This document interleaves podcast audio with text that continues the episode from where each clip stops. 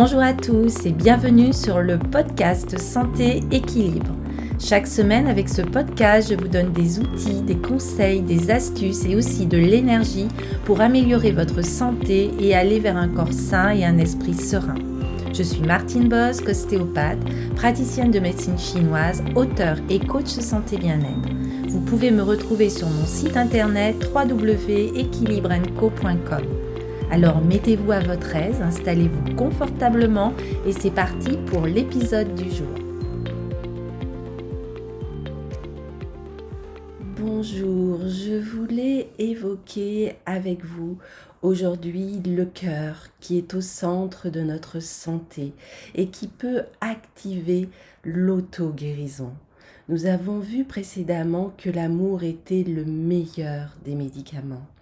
Et dans les années 1990, celui qui a découvert le rôle du nerf vague dorsal, un chercheur en neurosciences, Stéphane Purges, a mis en évidence que le nerf vague de l'amour, de la motivation, du plaisir, celui qui nous régénère la nuit lors de méditation, de relaxation, le nerf vague ventral qui est responsable donc de notre système nerveux de détente, se développe dès le plus jeune âge dans un environnement sécurisant où l'enfant se sent aimé.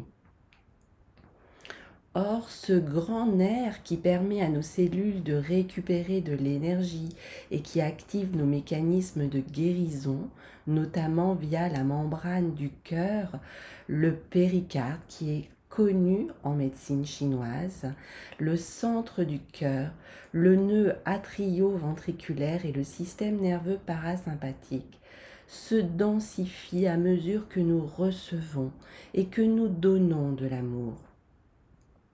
La densité des neurones et des connexions de notre nerf vague ventral fait aujourd'hui notre capacité à ouvrir notre péricarde, puis le centre de notre cœur, puis notre capacité à aimer.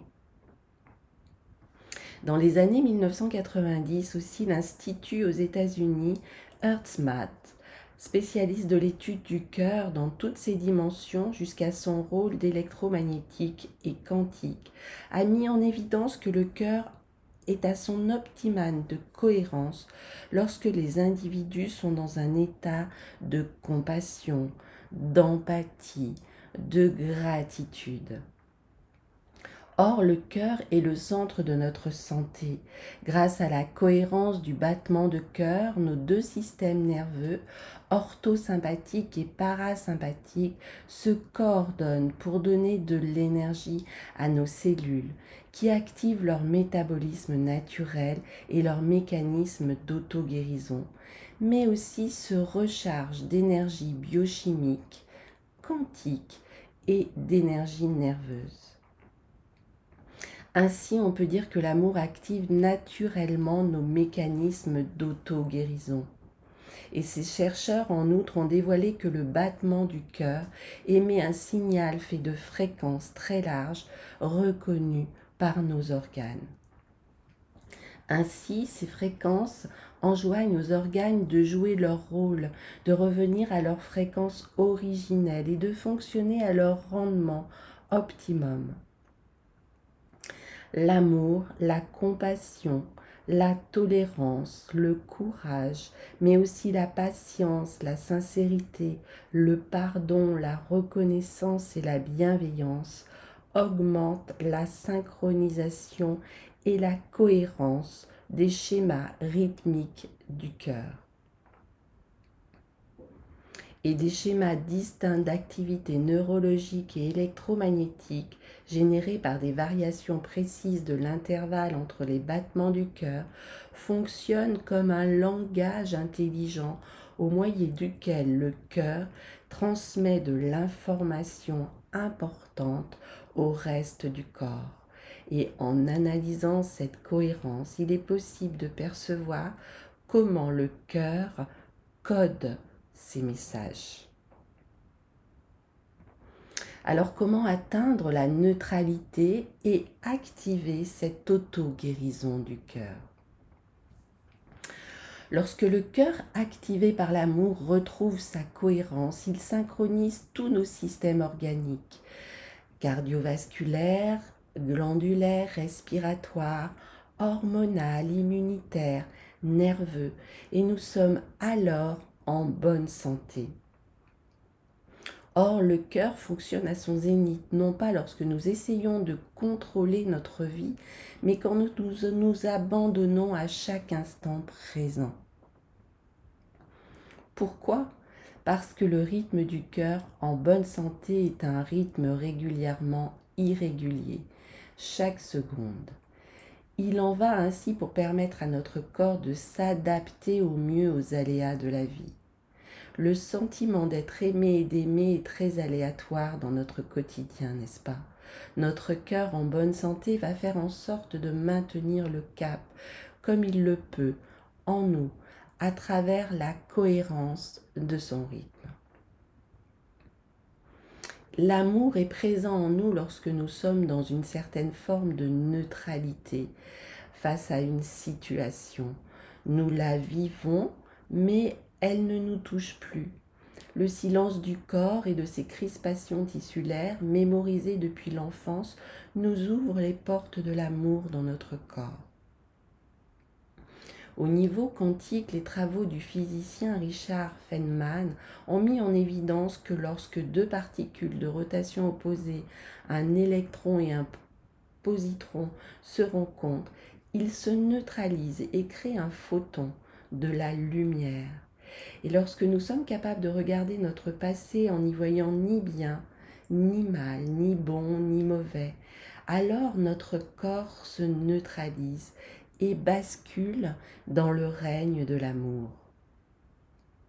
Les études en biologie des années 2000 sont en train de révolutionner notre vision du corps, mais aussi de nos cellules, de nos tissus, de notre génétique. On a mis en évidence aux États-Unis que lorsque nos tissus changent de forme par le mouvement, mais aussi par la relaxation, par le lâcher-prise corporel, ils se relâchent et envoient un signal biomécanique et électrique à nos cellules qui le reçoivent dans leur membrane par des filaments appelés intégrines. Et une fois ces signaux reçus, l'intérieur de nos cellules, par d'autres types de filaments, vont se déformer au niveau de leur cytosquelette et activer les fonctions métaboliques différentes au niveau génétique.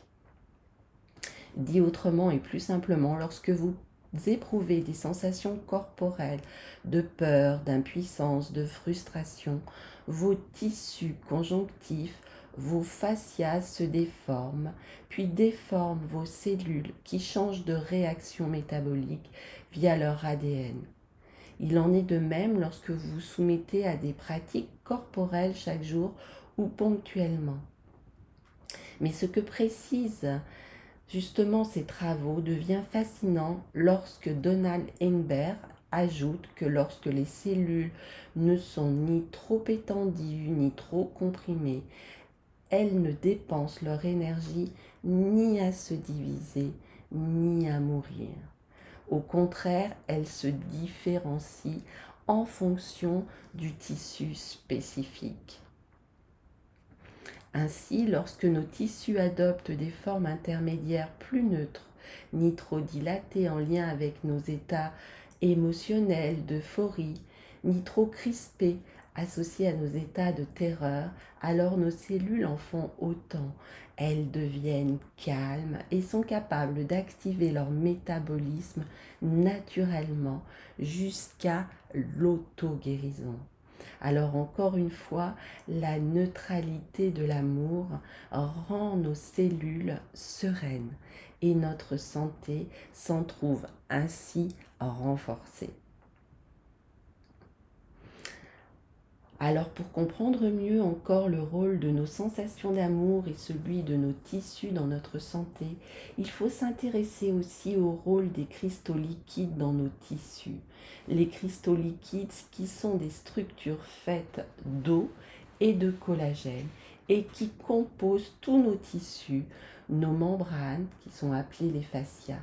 Et nos tissus sont typiquement des structures quantiques puisqu'elles sont à la fois liquides et solides. En 2019, une étude provenant de chercheurs allemands a mis en évidence que l'eau de nos tissus prend une forme différente, plus ou moins cohérente ou harmonieuse, suivant l'état de cohérence ou d'alignement du collagène qui la constitue jusqu'à arborer des formes cristallines magnifiques, des cristaux aux formes parfaites, lorsque les êtres humains étudiés ressentent dans leur tissu des états d'empathie et de compassion profonde. En d'autres termes, par manque d'amour et en cas de conflit émotionnel intérieur, nos cristaux perdent leur alignement parfait dans nos tissus et nos cellules et commencent à dysfonctionner. Au contraire, lorsque nous aimons ce que nous vivons, nos cristaux liquides se réalignent et créent ainsi des formes d'eau cristalline parfaites et notre corps est en bonne santé. Voilà, j'espère que cet épisode sur euh, l'amour, sur le cœur qui est au centre de notre santé et qui active notre auto-guérison va vous permettre de mieux vous aimer. Nous savons que l'amour de l'environnement et l'amour que nous nous donnons mutuellement peuvent manifestement nous guérir les uns les autres, même à distance, s'ils sont réguliers et soutenus l'amour vécu au quotidien a réellement une influence sur notre santé. Les études se multiplient en ce sens.